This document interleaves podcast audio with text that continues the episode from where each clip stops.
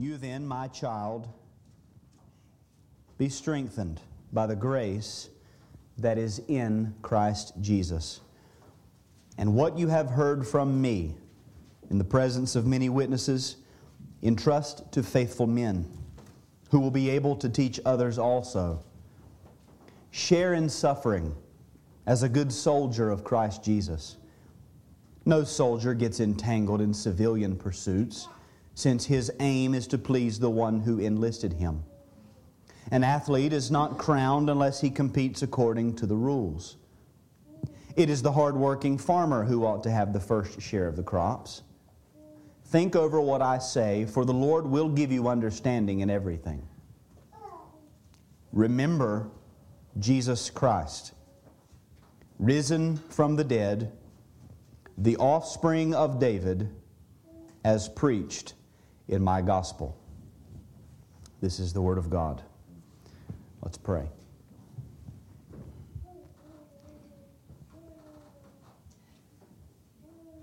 Father, we come into your presence in the name of your Son, who has fulfilled all righteousness in our place, has endured the penalty of your wrath for our sake, has entered into the heavens on our behalf, and who now stands at your right hand in majesty.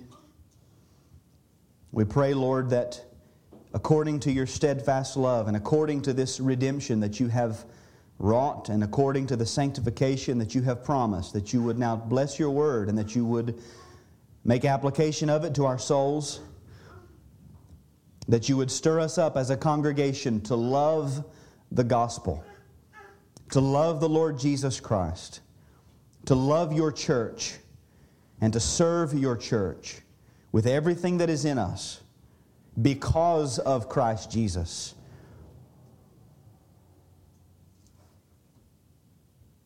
Hear our prayer, O Lord, and answer our request according to your good and perfect will. Amen.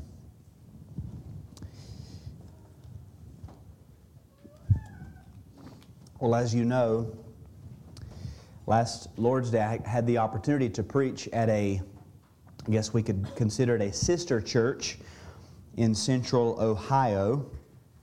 And the service that I served in was their sixteenth service as a constituted congregation, which comes out to about four months that they've been meeting.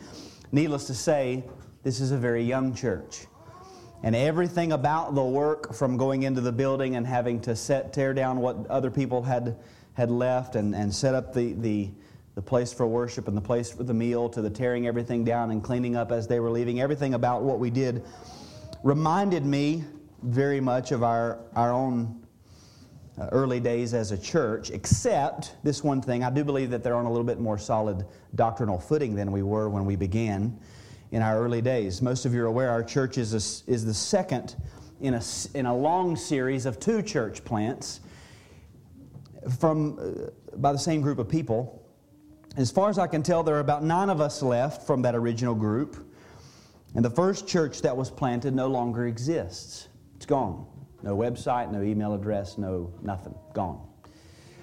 And so we know from firsthand experience that some young churches last, and some young churches do not last. Some church plants succeed, some church plants fail. And so as I was thinking and praying and discussing with some of the men there prior to going, what would be uh, useful for me, how, how I could be of some benefit to the congregation as I preached to them, I approached the occasion as if I were addressing myself somewhere around ten years ago. If I could, you know, I'm by no means an expert in any of this, but you learn some things, a lot of them because you did them wrong. And looking back, you think, boy, I wish I would have known some of these things from the beginning. And that led me to this text.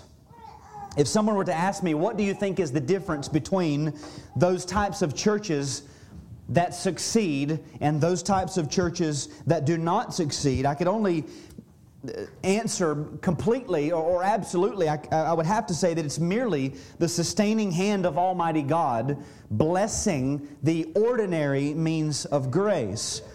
But I do think that there is a secret as to how a church goes about the business of those ordinary means of grace. And I believe that this passage actually outlines and gives us the secret. So let's open up the text. I'm going to focus our attention on verse eight that I read at the end, but I'll we'll, we'll look at everything around it. If we're going to make sense of what Paul's doing here, we have to take note of, of the overarching context of what's being said. Broadly speaking, we're in one of three epistles that we typically refer to as the pastoral epistles. And they're given that name because they were written specifically from the Apostle Paul in the office of not only apostle, but also as a man who had planted churches, who had, had in, for brief periods shepherded congregations and then left them. Written from Paul to a man named Timothy, and the, and the third letter is to Titus, these young men who are going to carry on the work in Paul's absence. In other words, these letters are written and aimed specifically at helping young pastors of young churches keep their hearts and their minds on the task that lies before them in the local church. We know very well First Timothy three, fourteen and fifteen, where Paul says this, "I hope to come to you soon. But I'm writing these things to you so that if I delay, you may know how one ought to behave in the household of God, which is the church of the living God, a pillar and buttress of the truth." This was Paul's hope. I want to come to you, Timothy, but while we're waiting for the circumstances to work out and providence to work out so that I can come to you, I'm writing you this letter so that you'll know what to do in the church.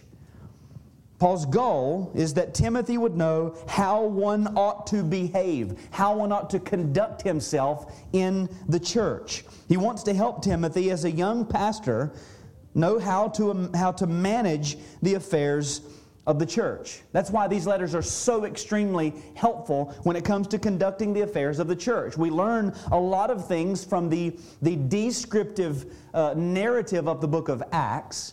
But as I've said before, if the book of Acts were the, the end-all, be-all of church order and structure, the rest of the New Testament wouldn't exist. The rest of the New Testament primarily was written back to those churches planted in the book of Acts to help them straighten out many of the messes they had gotten themselves in, and, and even the other epistles written to directly answer a lot of the issues that those churches had and had uh, communicated to Paul. He wrote back to them very specifically.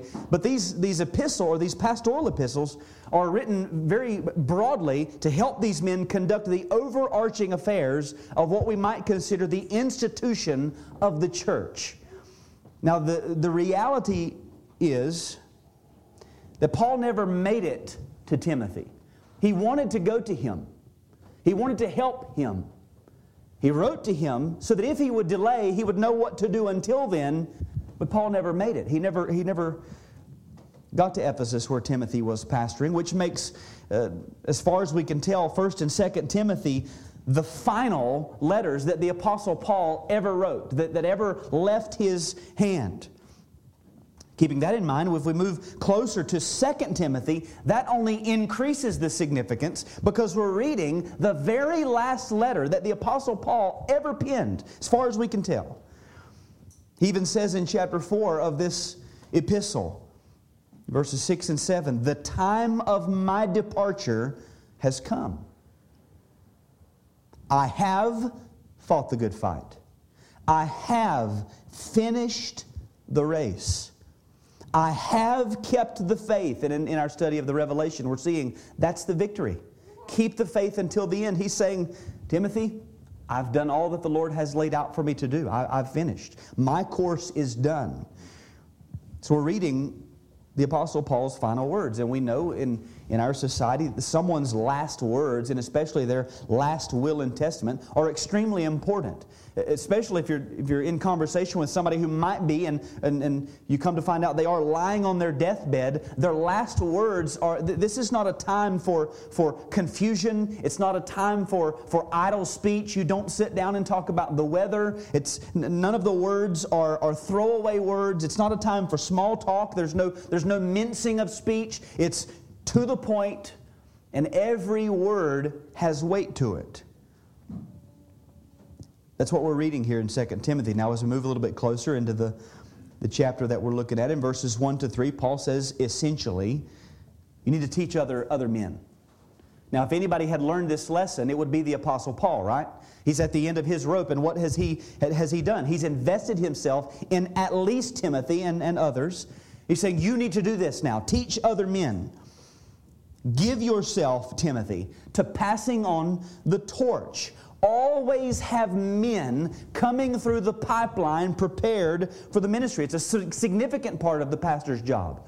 Now, again, think of the irony of this compared to the way we typically think in our culture. We know from the letters, Timothy is a young man.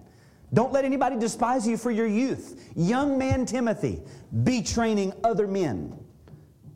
Now, there's a lot that Timothy had to learn in his experience. There, there was a lot that he would gain as he got older and older. Paul doesn't say, wait until you get really old and have everything figured out and then begin to teach. No, he says, just start. Teach other men who will be able to teach others also. In verses four to seven, he, he says, to summarize, don't get caught up in unimportant things. And he uses these three illustrations, the soldier, the athlete, the farmer. The soldier, he says, essentially, stay focused on your task. No soldier gets entangled in civilian pursuits. There are some things, and this is specific to pastors, but it has broad application. But he's telling Timothy, there are some things, Timothy, that are civilian pursuits. Now, it's not a sin for civilians to act like civilians and to give themselves to civilian affairs, but a soldier doesn't busy himself with that because he's a soldier.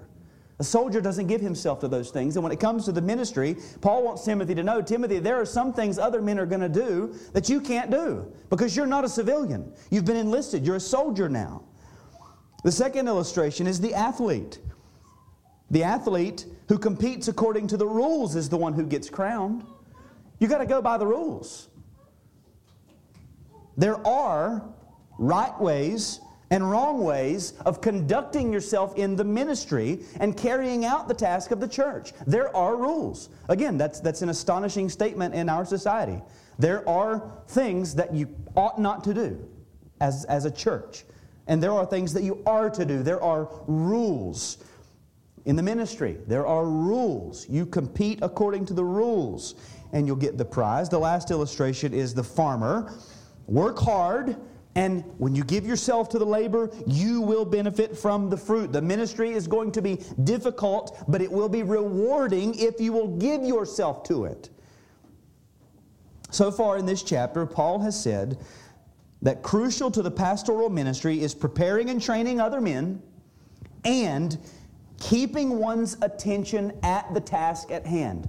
Don't busy yourself with those other things. Compete according to the rules. Work hard, and you will reap the rewards. So the Apostle Paul, in his final exhortation to his spiritual child, explaining what Timothy is to do in the church, he emphasizes the importance of singleness and devotion of heart and mind to the work. Now, we, we've probably all thought about this. We have young children. We feel like there's so much we want to teach them, so much we want to bestow upon them. What if you found out that you, you had two weeks to live? What would you begin to do? Would you write a journal? Would you make a, a, a vid- series of videos trying to pour out everything you could into your children, knowing that this is all they would have left of you after you're gone? What, what would you do? This is what the Apostle Paul is doing. He's pouring out the last thing to this young Timothy, and he says in verse eight, remember Jesus Christ, risen from the dead, the offspring of David, as preached in my gospel. Now in verse fourteen, he's going to go on to say, remind them of these things. Charge them. Who's that? That's the faithful men. Those faithful men that you're going to teach who will be able to teach others also, remind them and charge them of this thing. So what, what Paul is giving to Timothy here is what is going to be passed on to other men, which is going to be transferred down through the history of the Christian church. He's passing the baton, knowing that Timothy's hand is going to be on it for a short time, and it's going to be passed to the next hand for a short time, down to the next hand. And essential to that baton is this command. Remember Jesus Christ, risen from the dead, the offspring of David, as preached in my gospel. The last letter that the greatest evangelist and church planter that the world has ever known, the final words from an aged saint to a young pastor, his, his young child in the faith, essential to the ongoing ministry of the church, crucial to keeping your, your heart and your mind devoted to the task, is this command. Remember Jesus Christ, risen from the dead, the offspring of David, as preached in my gospel. Now, hopefully you see how, how weighty this is. You could say this about everything in this epistle, but how weighty this, this statement is. So let's unpack it.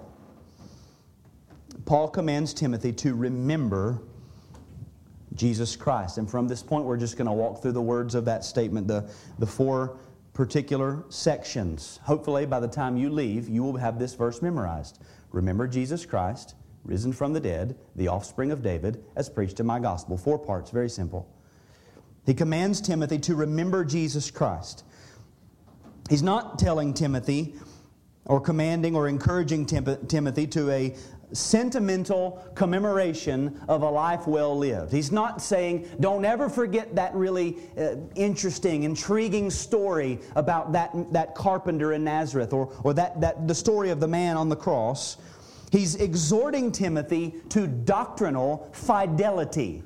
Faithfulness to the doctrine that is contained in the gospel about Jesus Christ. Remember that.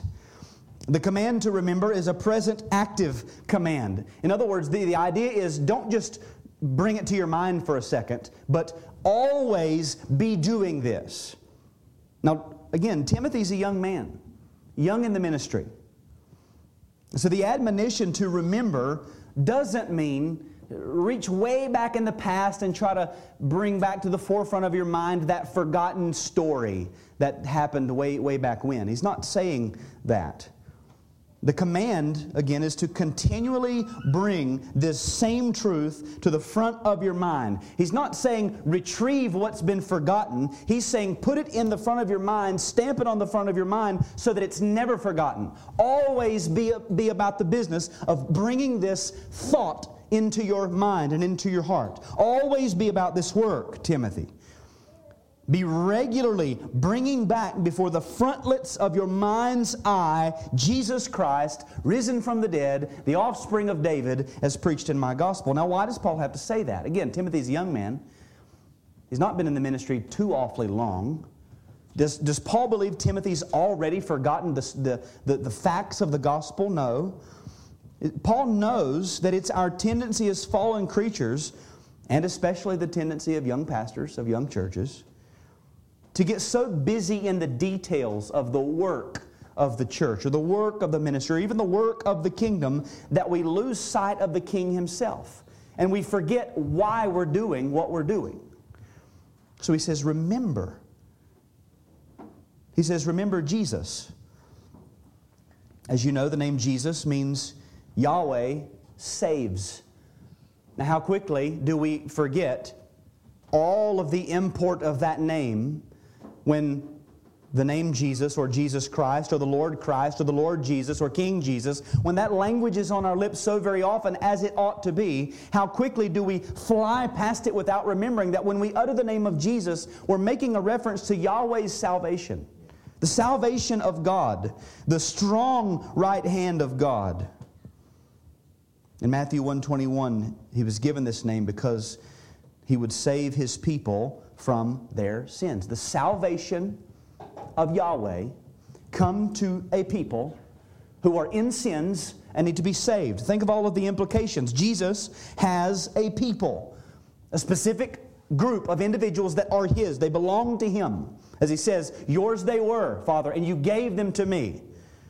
These people have sins. They have iniquity and transgression and sins. They are tainted in their nature with sins. They have gone beyond the line of transgression and passed into what God has forbidden. They've fallen short of what God has required.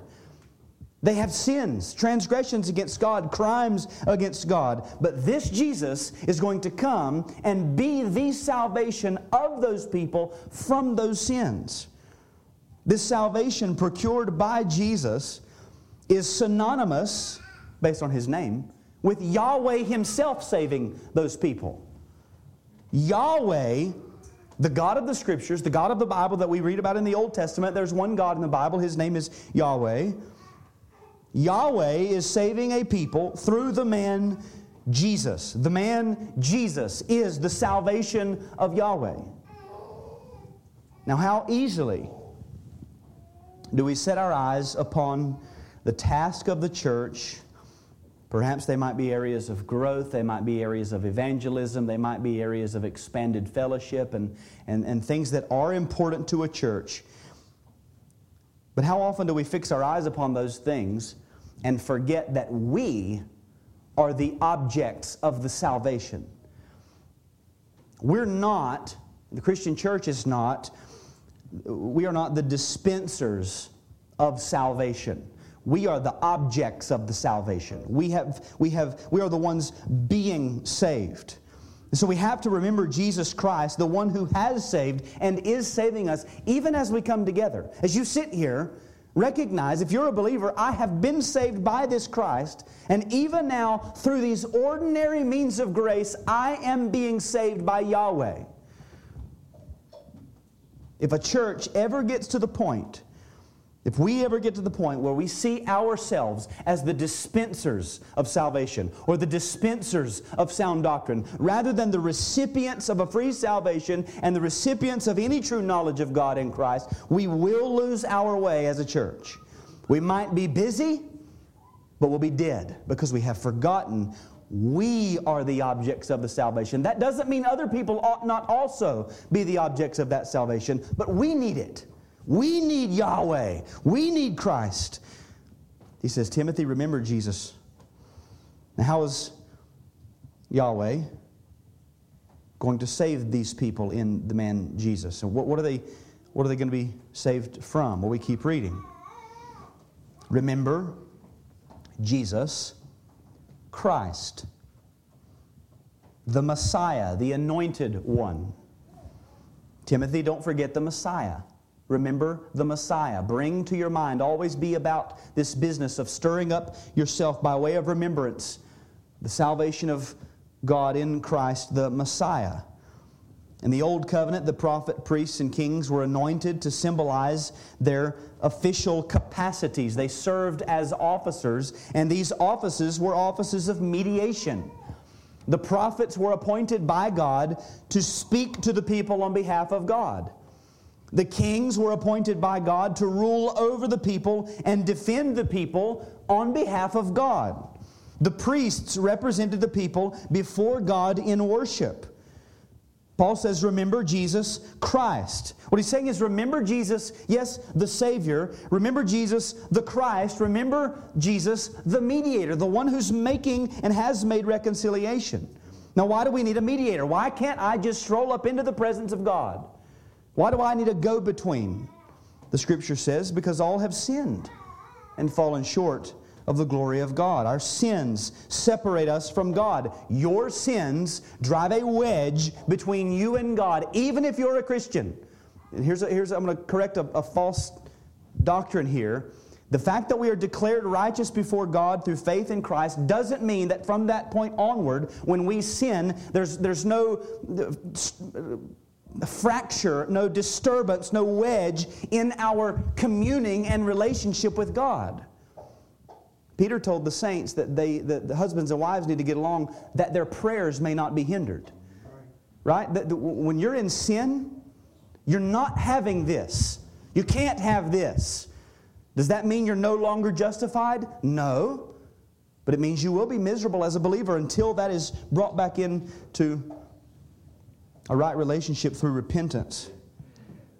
But, but why do we need it from the very beginning? Because we're sinners. Our sins separate us from God by nature. Your sins separate you from God. Your sins cause a revulsion in God and demand that His justice be wielded against you.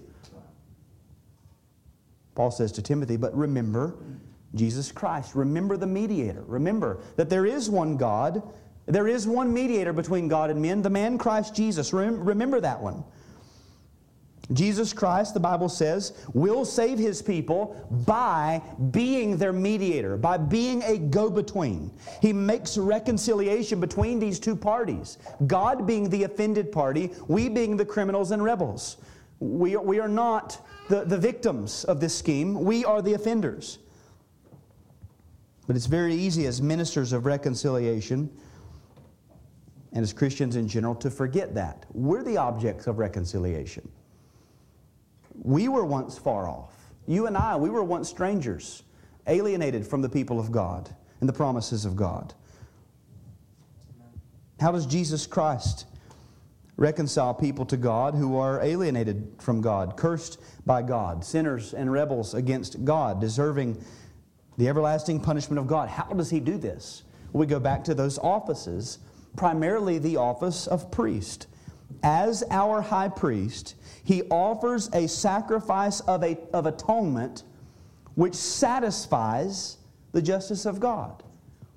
Now think about it. You, you've got this people, the Scriptures tell us, a number that no man can number, who every one of them have sinned at least once. And every one of their sins are worthy of an eternal damnation. They've offended an infinitely holy and righteous God. And somehow this one is going to come along and He's going to do away with all of that offense so that justice is satisfied and these sinners can come into the mercy of God, or into the presence of God. Now we, we might begin to think, what kind of animal would have to be sacrificed to make that sort of appeasement? Or, or how many animals would it take to make this sacrifice of atonement? Look at, back at the text. Remember Jesus Christ, risen from the dead. Now, what does that assume? It assumes He died. In this time period, the death of Jesus was a widely known fact and understood by most people. Nobody really uh, tried to refute the idea of the death of Jesus, but it was the resurrection that was denied by many. Remember, the, the, the, the Jews had a story that circulated amongst them that the disciples came and, and roughed up these Roman guards and stole the body away. Not many people denied the death of Christ. They were there. People were there. They, they left, beating their breasts. Something has happened here. They knew it. So when he references risen from the dead, he's, he's assuming what everyone sort of agreed upon, but then hammering in on the part that was being disputed. He's risen from the dead. Yes, He died, but yes, He was raised from the dead. Remember the death. Don't ever forget the death. You never leave the death, but don't forget that He's also no longer dead. He didn't stay dead. So what is the sacrifice of atonement which satisfied the justice of God? Not an animal or thousands of animals or millions of animals. It was this Jesus. He offered Himself, as Ephesians five two tells us. Christ loved us and gave up Himself for us, a fragrant offering and sacrifice to God. As the Father inhaled the scent of the fury-scorched humanity of Jesus, He was absolutely beside Himself with pleasure. It pleased the Lord to crush Him. Uh, all of human history, and we can't see it this way, but all of history up to that point, and all of the sins of His people even after that point, and, and the eternity's requirement of payment. Imagine this God of infinite justice, of infinite knowledge of all of our sins. He's, he's got this, this burden of justice that must be unleashed. And in the death of Christ, it's gone. And not only does He say, boy, I'm glad to have that satisfied, but He's pleased. He's happy It, he's a happy God. It, was, it pleased the Lord to crush him. As our mediator, Jesus Christ had to die. The wages of sin is death. The wages of your sin is death. Every single sin deserves everlasting torment. As I've said recently, I think, the reason that it's so offensive in our society to say that a woman who would murder her unborn child should be taken to the gallows that instant. The reason that's offensive is because all of these offended people, they think they're not guilty of murder. They think they don't deserve that. We all do. We're, we're all guilty. We all deserve this death. The Bible teaches Jesus Christ died the death that we deserved. For our sake, He made Him to be sin, who knew no sin, so that in Him we might become the righteousness of God. He's imputed the sin guilt of those He came to save. He was made to be a sin offering. How's He going to save these people? I'm going to make Him a sin offering, and I'm going to He's going to die the death that these people deserve to die. Why? Why does this have to happen? First Peter three eighteen, Christ suffered once for sins. The righteous, that's Christ, for the unrighteous, that's you. Why? That, for the purpose that, to the end that, He, Christ, might bring us to God. That's reconciliation, to make enemies into friends, to make once rebels into now sons. Christ died the death. Think of it. What an offering. That has to be. We we get a glimpse of the preciousness of Christ from time to time, but we don't see it the way the Father sees it. But, but just try to imagine what an offering it had to have been to please this God eternally. To the extent that He says, don't you dare try to add anything to what my Son has done. If you add anything to this, that makes it a stench. If you leave it the way it is, I'm pleased, eternally pleased, as if the, the, the scent of this sacrifice wafts up into the Father, in the Father's nostrils for all of eternity. Eternally pleased, don't add to it. What a precious one this must have been to be able to die one death and leave the Father that pleased. He had to die, but He was also raised from the dead. That's what Paul's emphasizing here. He did not stay dead. Remember Jesus Christ risen from the dead. As he says in Romans four twenty-five, raised for our justification. Raised because of our justification. Raised because all righteousness has been fulfilled. There's no need for Him to stay dead. Death can't hold Him. The grave can't keep Him. He's got to come out. It's only right that Christ come back from the dead. It's only just that He come back from the dead.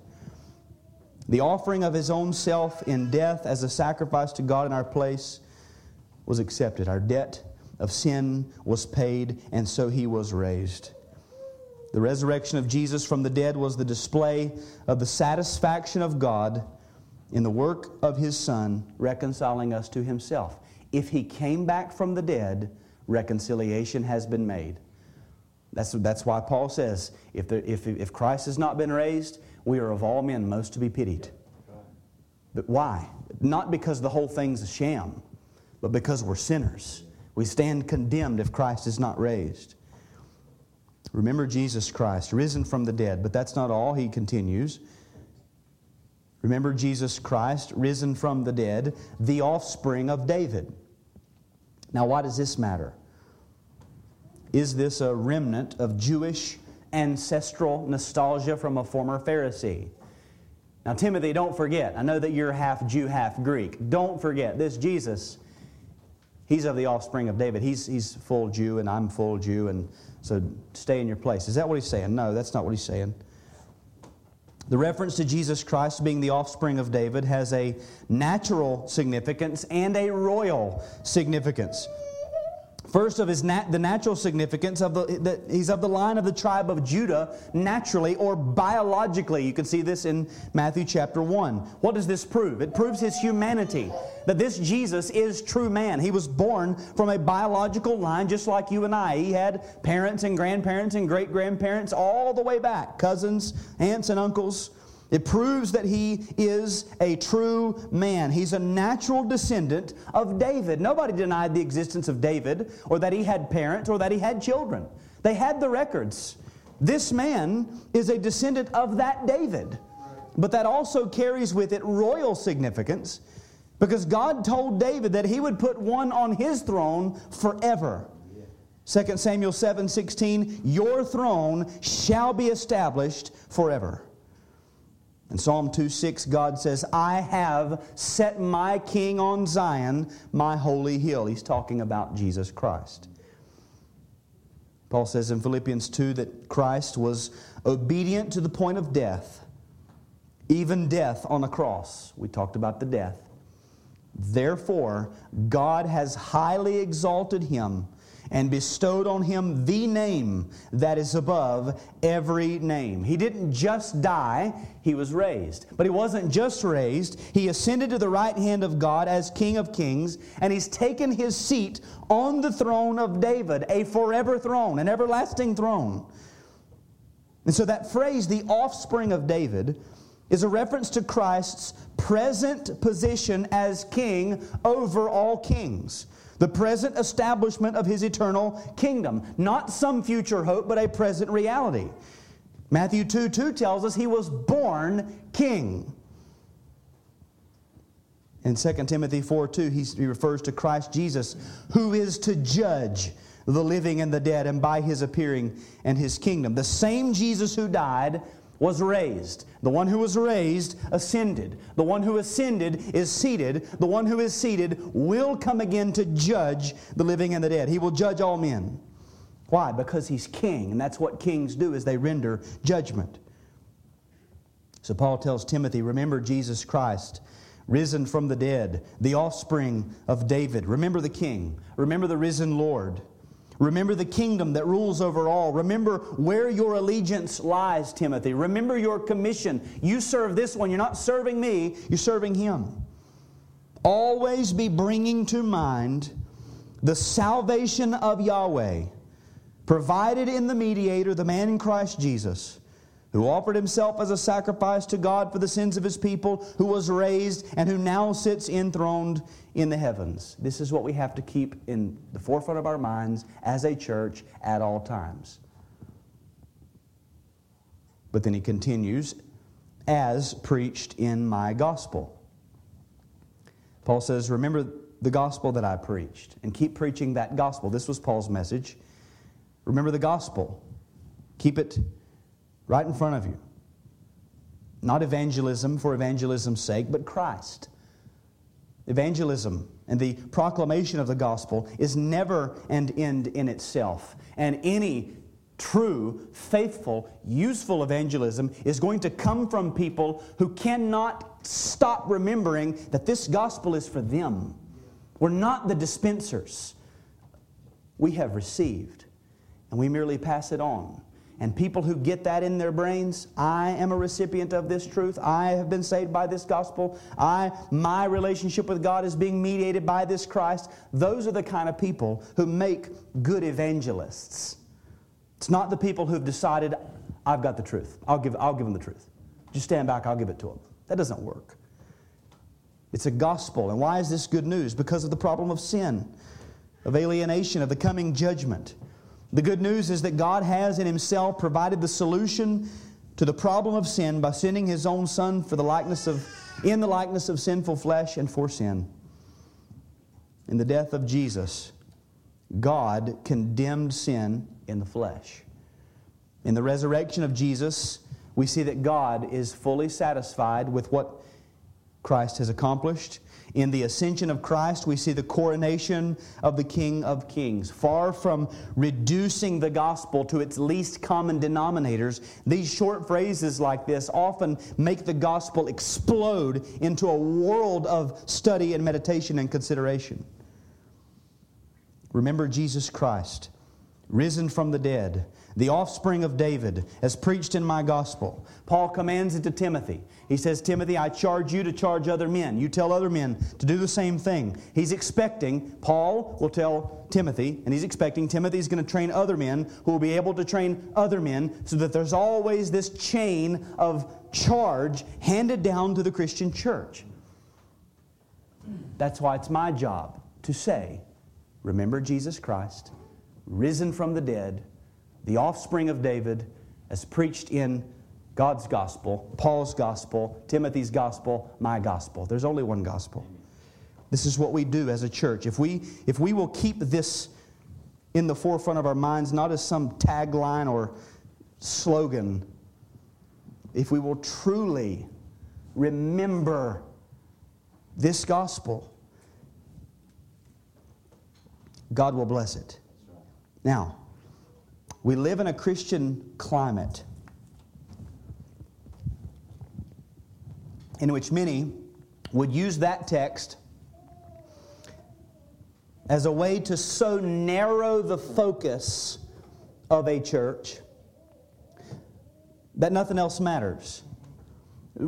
Swinging to an extreme in which remember Jesus Christ, or as it's been used in the past, being Christ-centered, somehow does away with everything else.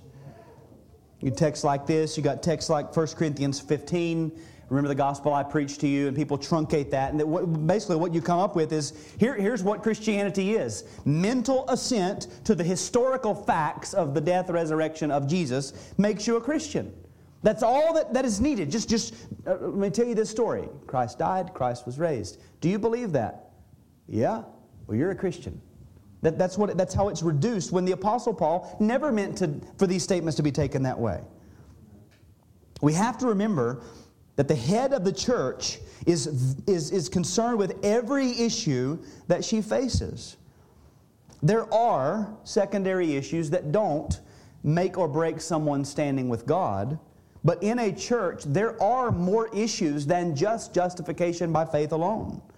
There's more to salvation than just regeneration. There's sanctification. There's the ongoing discipleship and spiritual growth that must come when a person has truly been converted. To illustrate the point, oil in a car is absolutely necessary to its operation. But if all you do is fill it up with oil and nothing else, eventually, that car is going to stop working. It will be useless. Why is that? Because the oil, while acting as a very important lubricant, simply serves to make sure the vehicle can continue to do the other things that it's made to do. Well, the same is true in a church. As a church, we must always remember Jesus Christ, risen from the dead, the offspring of David, as preached in my gospel. But we don't stop there.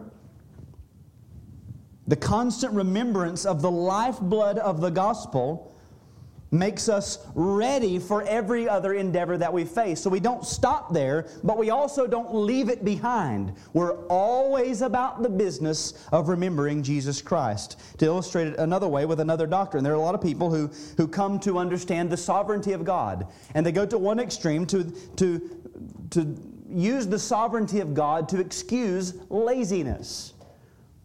Laziness in their life. Well, it doesn't matter. God is sovereign. Some even go so far as to use it in evangelism. Do you share the gospel? Well, what does it matter? God is sovereign. Do you share the gospel with pleading and with prayer and with, with thinking of the, the best ways to capture this person's mind, to bring them to Christ? Well, God, God's sovereign. I just spit it out and go on. One's duties as a citizen of this nation. Like we got to imagine, if you will, an election were to take place. Oh, what does it matter? God is sovereign. Laziness doesn't just apply to your nine to five job. It applies to every area in which you have been placed in a position and given responsibilities. And a part of that in our nation is to be a good citizen of our nation. We don't say, well, God is sovereign, so who cares? We say, no, God is sovereign, therefore I will be the best Christian. I will be the best evangelist. I'll be the best citizen that there is. The sovereignty of God doesn't make us lazy. It motivates us to be diligent about our duties, knowing that God is going to use all of these things for His glory. In the same way, to the point here, the supremacy and primacy of the gospel of Jesus Christ doesn't make us indifferent to other matters in church life. It acts as the undercurrent which carries us along in all of our duties and gives life to everything that we do. Think about these pastoral epistles specifically. What, what kind of things does Paul address as he's writing to Timothy in these two letters? He talks about false teaching. He addresses prayer meetings. He addresses modesty. He addresses the qualifications for elders and deacons. He addresses pastoral duties. He addresses how to treat the elderly and widows. Uh, he addresses the issue of a pastoral stipend, relationships between slaves and their masters. He addresses contentment, whether you're rich or whether you're poor. He addresses a pastor's rapport amongst his people. He addresses the primacy of preaching the Word. Now, fixing our minds upon Christ doesn't make any of these things irrelevant. It actually gives them their relevancy when we understand that everything that we undertake as a church is being done for the, the Christ who's risen from the dead, who is the offspring of David, who's being preached in the gospel. When it comes to practical matters that we have to deal with in our lives, at, in the workplace, remember Jesus Christ, risen from the dead, the offspring of David, is preached in my gospel in your work, at the workplace. What's that going to do? It's not going to make you a bad worker. That's going to make you a good worker, the best worker. It's going to make you a good co-worker. It's going to make you a good, friendly, dependable worker. In, in your home life, remember Jesus Christ, risen from the dead, the offspring of David, is preached in my gospel. What's that going to do? It's not going to make you lazy. It's going to make you resourceful and laborious, but it's also going to help you to be content with what you have and to steward the things that God gives for His kingdom. It's Christ's kingdom. Christ is the one who's the offspring of David, not me. When it comes to the education of our children, what do we do? Well, we remember Jesus Christ, risen from the dead, the offspring of David, is preached in my gospel.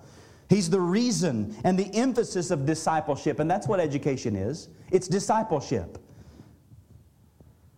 When it comes to family worship, remember Jesus Christ, risen from the dead, the offspring of David, is preached in my gospel. In family worship, the point is not to go through a routine to get these steps done so that you can move on, especially as your kids begin to get older. The, the point is, set Christ before them. Speak highly of Him. Exalt Him so that they love Him. Even, even if, they, if they're not converted. The, the very idea of this man Jesus ought to thrill our children because we've spoken so highly of Him.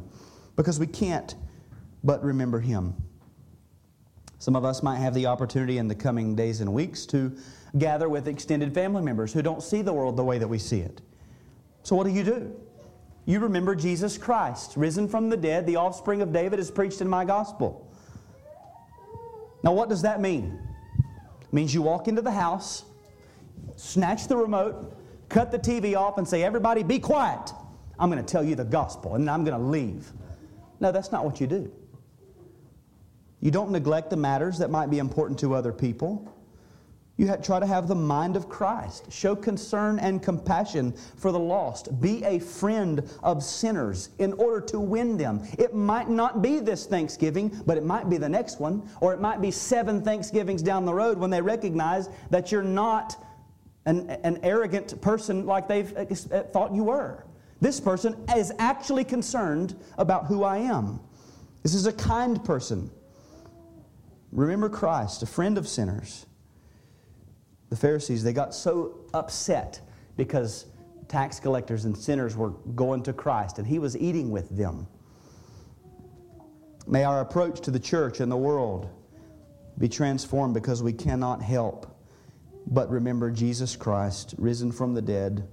The offspring of David is preached in my gospel. Now perhaps you're here and you're not a Christian. So a lot of this sounds very strange and you think, well, I don't even know what that means to, to bring that to my mind. I don't know that it's ever really been in my mind up until this point. What is it that, what, that a lost person is to do? Remember Jesus Christ, risen from the dead, the offspring of David, is preached in my gospel. Look to Him. Repent of your sins and bow the knee to this king, this one who has a people, who's come to save this people by mediating between them and God, by making an atonement of his own self, offering himself as a sin offering to God, making reconciliation that all who come to him will be saved.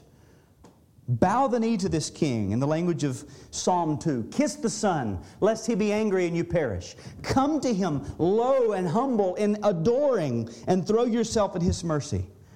Entrust your eternal soul to him, trusting that his work is actually sufficient. The Father is pleased with all that he's done. All you must do is come and receive what he has done in your place and in your stead.